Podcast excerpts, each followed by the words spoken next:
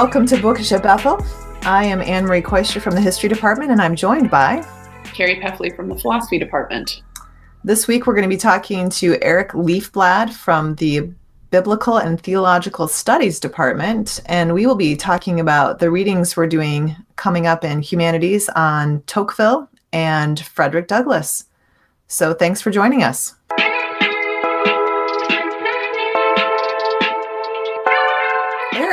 Thanks for joining us today. Uh, is this the first time that you've read Tocqueville?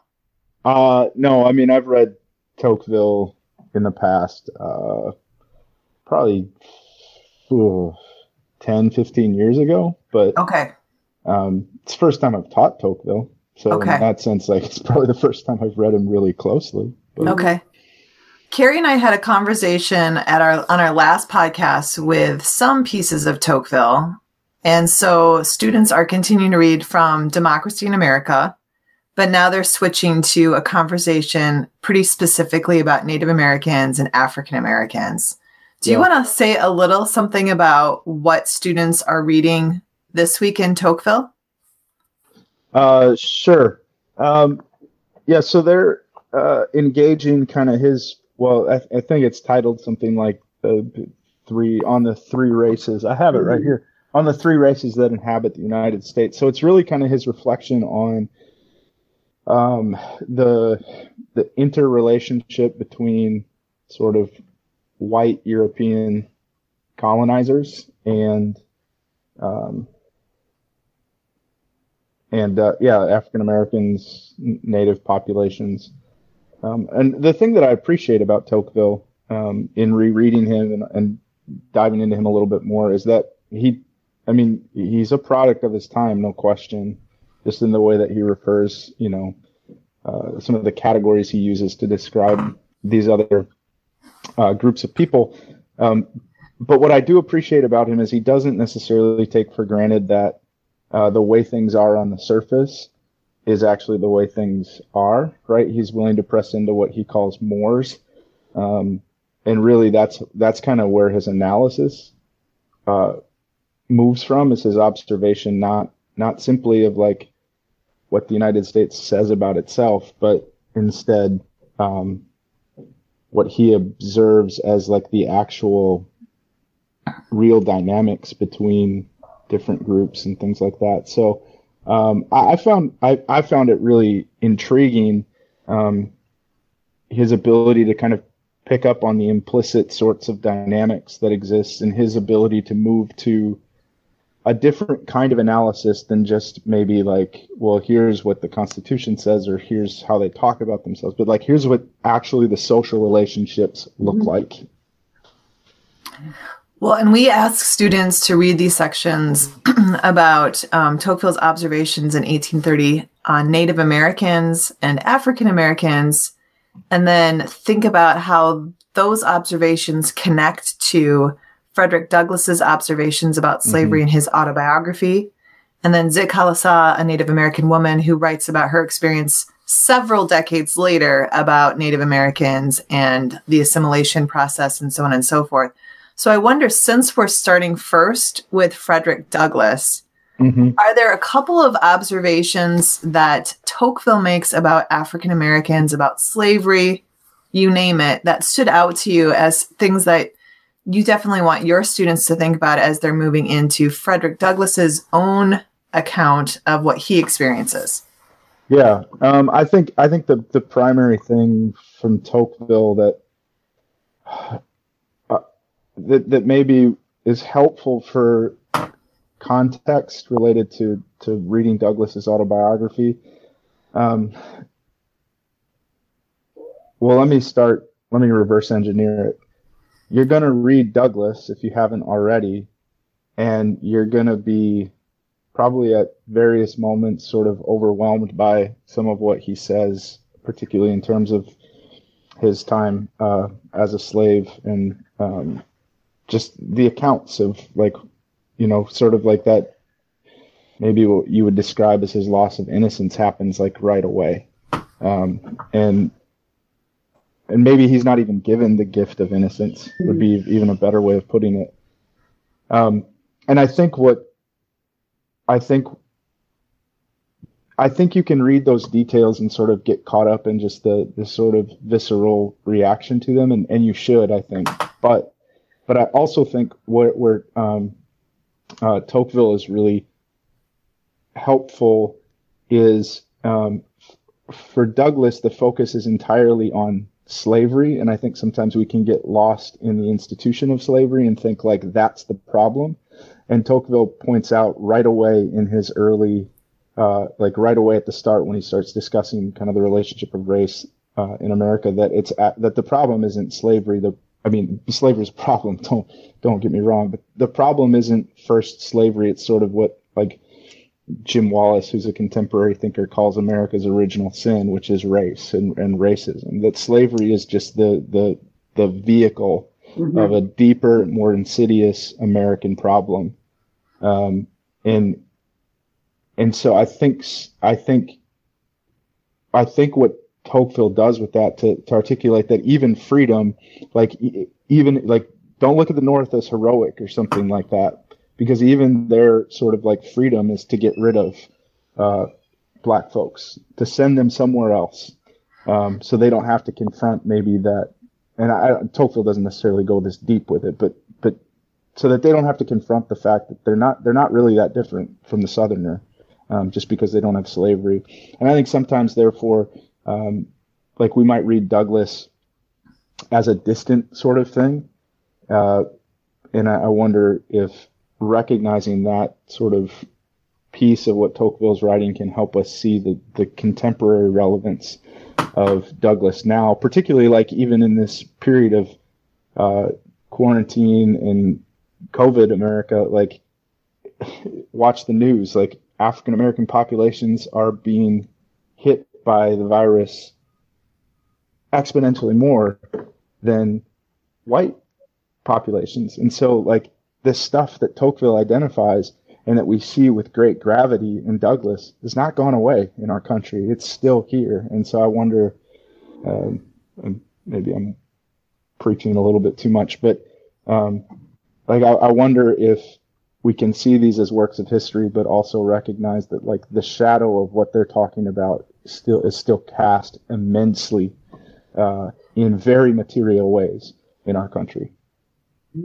Well, and I think you brought up earlier um, this this concept of mores. I talked with my students about that yesterday because I think coming out of Tocqueville, that is the concept that I want them to when we get to humanities four in the fall I already told them yesterday, I will come back to this and make sure you remember this, mm-hmm. this concept of mores, right? That these institutions that we have that can be bad um, or can be good are built on top of these underlying customs, habits, moral intuitions that we have. Um, yeah. And institutions reveal what's really there. Um, yeah. And so I think that's that's key, a key takeaway yeah, so a philosopher that I that I work with quite a bit in my own work is a guy named Charles Taylor, and he describes these as what he calls social imaginaries, which I think is a really helpful concept, and I think it's what Taylor's describing with uh, with these sorts of things, and it's it's just the idea that like there's certain possibilities that uh, the uh, social imaginary is like this this kind of felt intuitive thing that provides a kind of limit of limit and horizon for possibilities of what we can imagine in the world.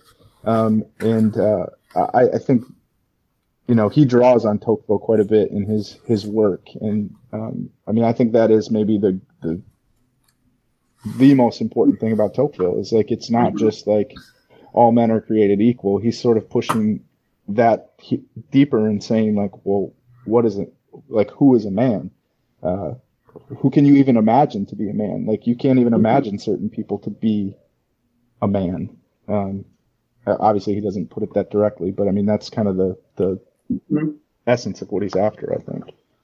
Well, and I will just uh, chime in here and say uh, the news was mentioning that this is the anniversary of Martin Luther King's funeral, and uh, one of the things that I always talk about with my students in American history courses is that the civil rights movement was well and fine for Northerners when it was in the South challenging law. Right.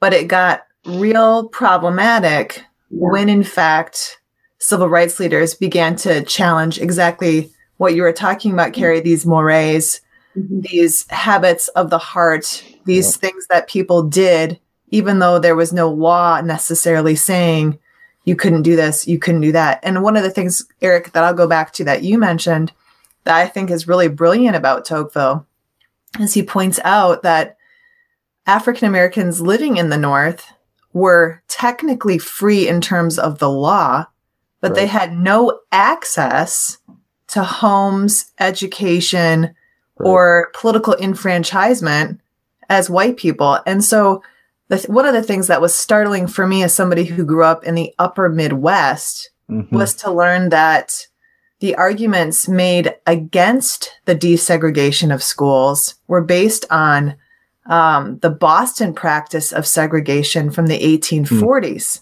That segregation of schools wasn't something that started in the South. It was something that the South was like, see, the North is doing it. Why can't we? After right. they abolished slavery. So that was, I mean, so Tocqueville definitely challenges me to rethink my sense of privilege right. about the North's role being on the so-called right side of history with regard to slavery and the Civil War. Right. He yeah, points he out the a, heart of darkness is is everywhere. Yeah. Well, and I think what I, I mean, he has a he has a line. I'm, I'm going to paraphrase it because I can't remember it specifically, but essentially he says like the the abolishment of slavery is not for the for the right. black person; it's for the white person. Right. Which I think is a really trenchant analysis of uh, and you could even say like let's let's problematize that a little bit more let's demythologize lincoln. Like lincoln is af- like he certainly wants uh, emancipation but the question we can ask through tocqueville is does he want emancipation for african african americans or does he want emancipation because it'll keep the union together? And in keeping the union together who's that really about? Uh, now again that doesn't mean like it's more complicated than a singular answer, of course, but it it it's at least Tocqueville at least invites us to ask the question of demythologizing some of the way that we tell those stories. I think. Right, and so one of the first sort of political movements that we see uh, in the 1840s is the free soil movement, which on the face of it sounds good, right? They're anti slavery. Well, mm-hmm. they're anti slavery in that as we expand westward, they want to make sure that the Western states that are formed are free, but, ne- but, but actually exclude African Americans. It's free soil for white people. And Tocqueville actually mentions that, that a number of whites or uh, Western states are whites only states. Yeah. Shocking. Mm-hmm. Right. Right. Uh, yeah, I ah. think the go ahead. The other thing that that I I, I found really interesting um, in in Tocqueville again was, um, in a certain sense, the if you think of sort of the American experiment, if you will, as about um, he uh, talked what did he, what did he, how did he describe it as about sort of oh equality and freedom and and he he part of his analysis of both um, African Americans and and Native Americans is on that basis, right? So the African American shows up as sort of the the uh, obverse of equality. They're not equal, right? So there's uh, there's that sort of national lie, you might say, and then the the relationship between the Native Americans is um, they're almost um, they were free in the freest sense is how mm-hmm. he would mm-hmm. argue like they they were part of nature is the way that he puts it right and again there's some there's some built-in sort of enlightenment ideas that aren't great about that but his point was that like this this sort of ideal of freedom they had until the european settler came and so like i just think that he doesn't i mean he develops that but he doesn't develop it as much as he could i think and maybe he was bound by his time in not being able to do that. But I think that's a really interesting um, piece of his analysis too. Is that those two things, which are like the American ideals, also have their great contradiction uh, mm-hmm. in terms of how they um, show up in the relationship between these groups that he's looking at. Well, and the other thing that I appreciate too about Tocqueville moving from the mores to the laws is he does notice that with regard to laws uh, dealing with slavery, that they have, in fact, ch- changed the habits of the mind and the heart for those who have been enslaved as well as those who are slave owners. Mm-hmm. And that is mm-hmm. a fascinating observation. And I think what I appreciate about the fact that we read Tocqueville with Douglass is that Douglass both kind of affirms, mm-hmm. but then also challenges certain mm-hmm. ideas that Tocqueville makes in terms of so what has been the effect of enslavement on those who are enslaved? And so I've got a just a couple of passages, and I just want to mention them just because I think when I read this, I immediately think of Frederick Douglass. So Tocqueville writes, and again, pardon the language, this is 1830. Plunged into the abyss of evils, the Negro hardly feels his misfortune. Violence had placed him in slavery. Mm. The habit of servitude has given him the thoughts and ambition of a slave. Mm. Mm-hmm. And I think Douglass will both write, yes, that's true. And yet I am very much fighting against that. And Eric, you made this comment earlier where you said, you know, part of what's going on is um, Tocqueville is challenging us to think who is actually a man. And Frederick mm-hmm. Douglass will actually say, I am a man. Right. And, and he also, like, he has that beautiful uh, section when he's talking about the songs of the yeah. slaves and how like people see they're fine like they're they're happy and content. And he sort of is like you think these are songs of contentment? These are uh, songs of of sorrow and song these are songs born of of deep suffering and despair which is actually like uh, i think one of the y'all know my penchant for music. Like it's one of the most important sort of american contributions to the musical world is is through the African American sort of songs of protest and songs of, you know, pretty much every great uh, African American form is in uh, form of music is in some sense a, a resistance song or a song of, of suffering and sorrow that says no to what sort of the dominant society would say about them, um, which I think is, you know, goes all the way back to Douglass saying like, y'all don't get it if that's what you think is going on. Um, which again challenges Tocqueville understanding that like they just sort of accept it. Right. There's kind of a built-in um, culture of resistance among the enslaved, um, and and I think Douglass, uh, yeah, Douglass is really astute in the way he talks about it. In a certain sense, saying like, well, of course, there's a certain sense in which we're embedded in this these mores, and yet we're more than them too. And I think that's really, really important to pick up in his story that uh, Tocqueville still does, even though he's, I think, perceptive, he still sits from a position of, of relative privilege to be able to look at this and, and can have some kind of critical distance. Whereas I think coupled with Douglass, we can see that his perceptive analysis also needs kind of the embodiment of uh, lived experience to fully understand what he's talking about. Mm-hmm. Yeah, so they do really end up emphasizing again from from different perspectives and in some ways, Douglass is a bit of a critique of some of the simplicities of Tocqueville. But mm-hmm. this idea that that these institutions, that as I said earlier, mores influence the institutions, but as you guys are talking about, the institutions then influence those mores as well. And so I think Douglass talks a lot about um, the effect, the dehumanizing effect of slavery, not just on the slave, but on the slave owner. And Tocqueville can't quite get that far but he's observing some of those things. Um, but you mm-hmm. need that embodied experience to really point out this is de- this institution has dehumanized all of us and screwed us all up. Yeah, um, profoundly. Yeah. So again, I'm just going to read one more quote from Tocqueville because again, I think this is another place where, as soon as I read this quote from Tocqueville, I think Douglass, because Tocqueville notes that um, because Americans of the South don't feel that African Americans should intermingle with them. They have forbidden, under severe penalties, teaching them to read and to write. Not wanting to elevate them to their level, they hold them down as close as possible to the brute. And yet, Douglass again comes back and says, actually, there are some of us who have actually been really working on finding ways around this Mm-hmm. And yet he does kind of agree with this larger principle that literacy is tied to emancipatory thinking, which, I mean, of course, as a professor, right? I right. love to sort of, you know, pause on that yeah, point. Yeah. Right. Mm-hmm. Right. This is why we like books. Right. Indeed. Yeah.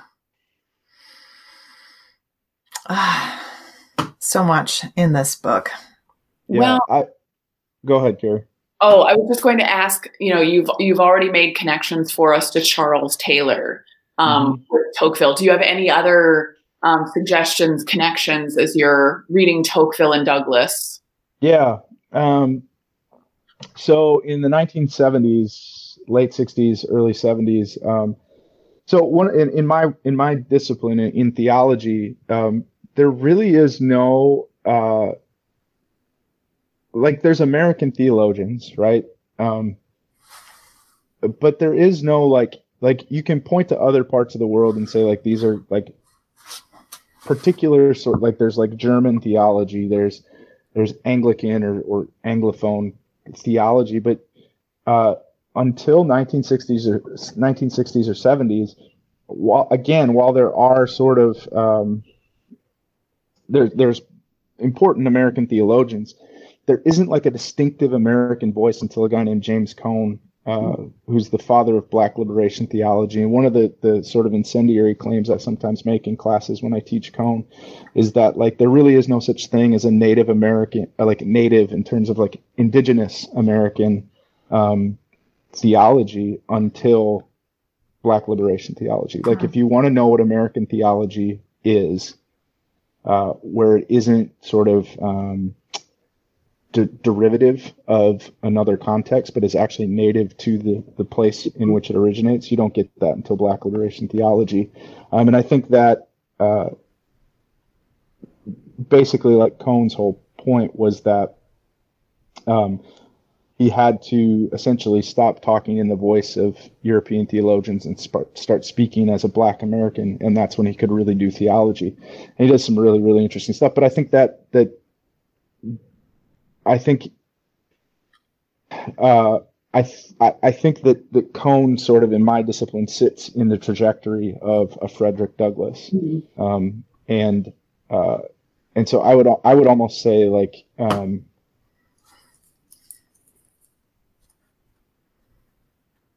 like like Frederick Douglass, W. E. B. Du Bois, those sorts of uh, uh, great James Baldwin later on, like those sort of great African American intellectuals and artists and thinkers, um, give rise to I think the first kind of native, and I, I mean that in sort of like indigenous to this place, first Native American um, theology, which uh, would be Black liberation theology. So. Well, and as the uh, historian on the team, I will mention that there is a collection online during these times of COVID 19 called Documenting the American South. And it has all sorts of primary sources. And so there are all kinds of other slave narratives. Uh, and again, what's nice about that is it's not only the greats like Frederick Douglass, but you've also got a lot of women, including the great Harriet Jacobs.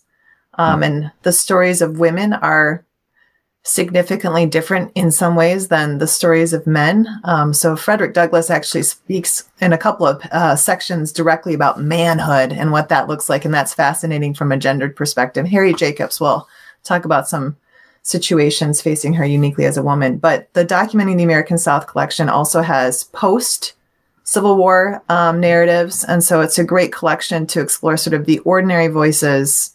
Um, that are dealing with inequality, slavery, and so on and so forth. So, you know, worth your time potentially. Cool. Yeah. So, Eric, um, as we are in the times of COVID 19, people are sometimes streaming things. Mm-hmm. Um, I mm-hmm. know you're going to be listening to a lot of music. I know you want to talk about music. Is there anything, though, first that you're streaming that you want to tell us about? I mean, third season of Ozark was really good. So I, uh, Watched that in about three days. Um, and then uh, I don't. My my kids and I we watched uh, New Girl. Got oh. through all of that. Um, Uh, what else? That makes I- you a I'm- human, Eric, and I appreciate that. That's good. Good. Uh, yeah. I mean, yeah. And then I'm listening to a lot of music, obviously. But- All right. Well, we know you want to talk about music. What What are you listening? To? I do. to? So the the I I often give a lot of recommendations when I come on the podcast, and I'm sure nobody actually uh, listens to them. However, I will say this. Uh, so two days ago, John Prine uh, died from COVID. Um, John Prine is, I think, uh, I describe him as like, uh, and this is a compliment to Springsteen, not John Prine. I describe him as the Springsteen of um, the Upper Midwest. So he's an Upper Midwestern singer songwriter, former postal worker, and he's just an incredible. And so because of that, like he's got tons of stories, right? So he's just an incredibly good storyteller and songwriter. I think the best in the, in the country. Um, so losing him was was a big deal, and so I've been listening to him nonstop for the past two days.